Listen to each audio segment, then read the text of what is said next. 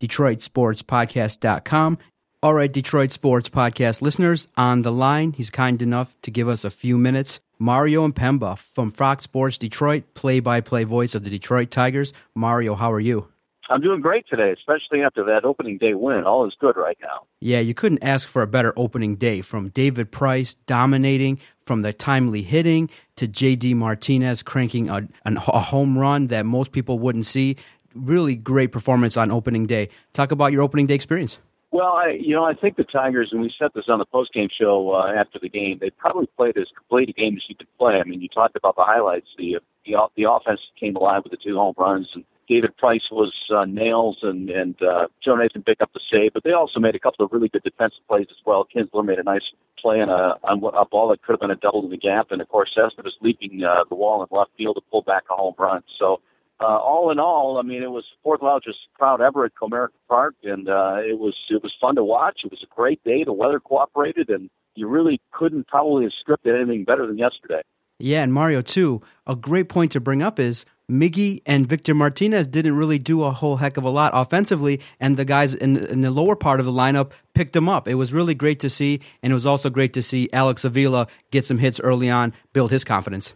Well, that's true, and, and it's a good point because there are going to be nights where you just can't lean on those two guys every single night, and there are going to be nights where you know other guys will have to step up, and, and that's what I think is one of the strengths of this this lineup this year is the increased depth that it has. I mean, when you go Cespedes batting in the six five, you got a guy like Castellanos either going to bat seventh or eighth. That's a really deep lineup, and, and I think that it's a lineup that is going to be extremely difficult for opposing pitchers to navigate on a nightly basis, and certainly one of the strengths of the team. And you know, if we can get this bullpen straightened out and, and have them perform um, up to their capabilities, it could be a special season. Yeah, now talk about the performance from David Price. Solid effort, had total command of his pitches, was locating all of his pitches, and was able to mow through Minnesota rather easily. And um, he was taken out with two outs in the ninth inning.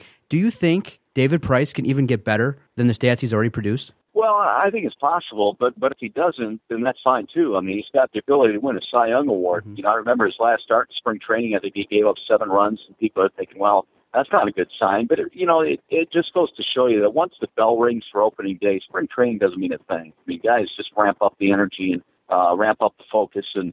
And David was throwing, you know, first pitch strike after first pitch strike on, on opening day. And he got ahead of hitters. I mean, he had his dominant stuff. Uh, you know, really Minnesota never really threatened. I know they strung together a couple of hits late in the game in the ninth inning, but uh, it was an extremely dominating performance. It's what I think the Tigers expected when Max Scherzer left. They had a guy to plug into that that lead role now, the the ace of the staff, and and he delivered yesterday, and I expect that he'll deliver on most nights. Now, a couple couple areas of concern coming out of spring training. Obviously, the injuries to Bruce Rondon, Justin Verlander. Do you think that um, Justin Verlander is going to recover well from this tricep injury, and do you think he's going to have a, a 15 to 17 win season that we all are hoping for? That's what I'm predicting. I mean, you know, on, on a season last year in which JV, you know, struggled on, on most accounts, he won 15 games. So, you know, on a ball club that has the offense this team has, you know, JV, I think, is going to at least win 15 games this year, and, and I think probably beyond that.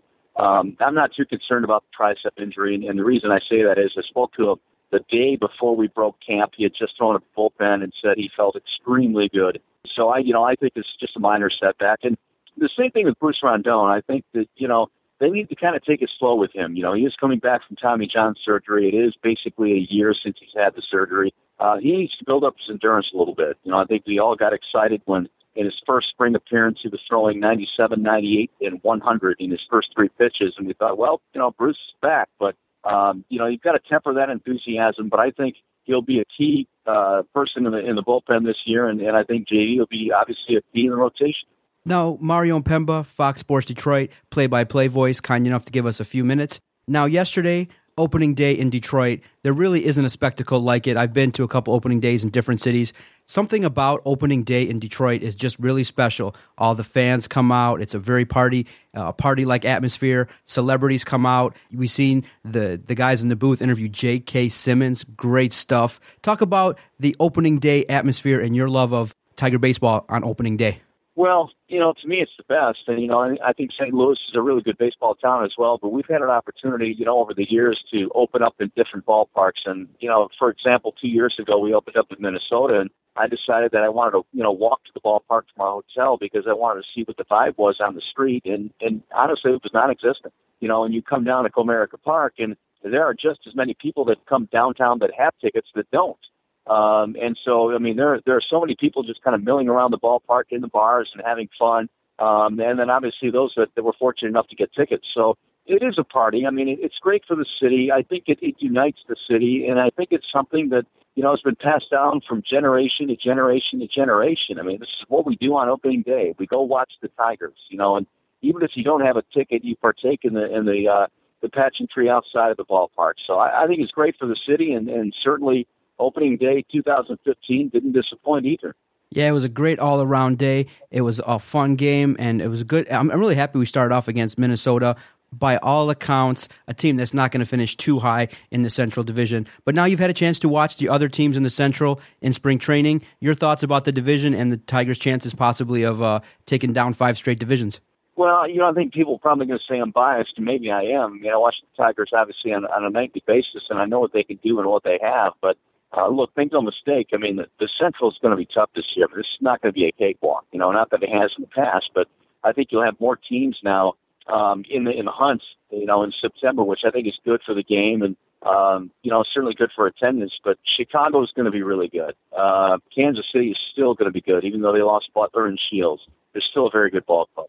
And the Cleveland Indians, many are expecting and picking to win the division. So uh, those are really, really good teams. Uh, you know, I think had Minnesota not lost Ervin Santana uh, with the PED suspension, you know, they would create some problems. They certainly created problems for the Tigers last year. They won the season series against the Tigers. So it's a really good division. It's really strong. I think that maybe the division winner this year is probably not going to have to win 90 games. I think these teams are going to beat up on each other. You know, who knows, 87, 88 games, 86 could win the division.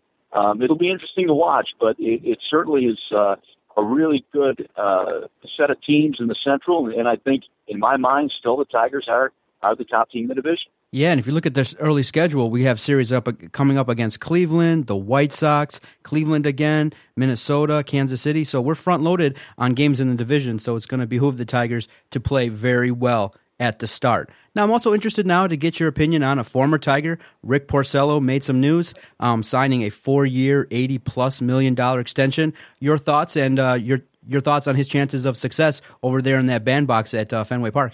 Well, I think his chances of success are good because he's a ground ball pitcher. If he was a fly ball pitcher, I, I don't know. Um, you know, but Rick is not an overpowering guy. He relies on movement, relies on his ground ball, so I think he'll be fine.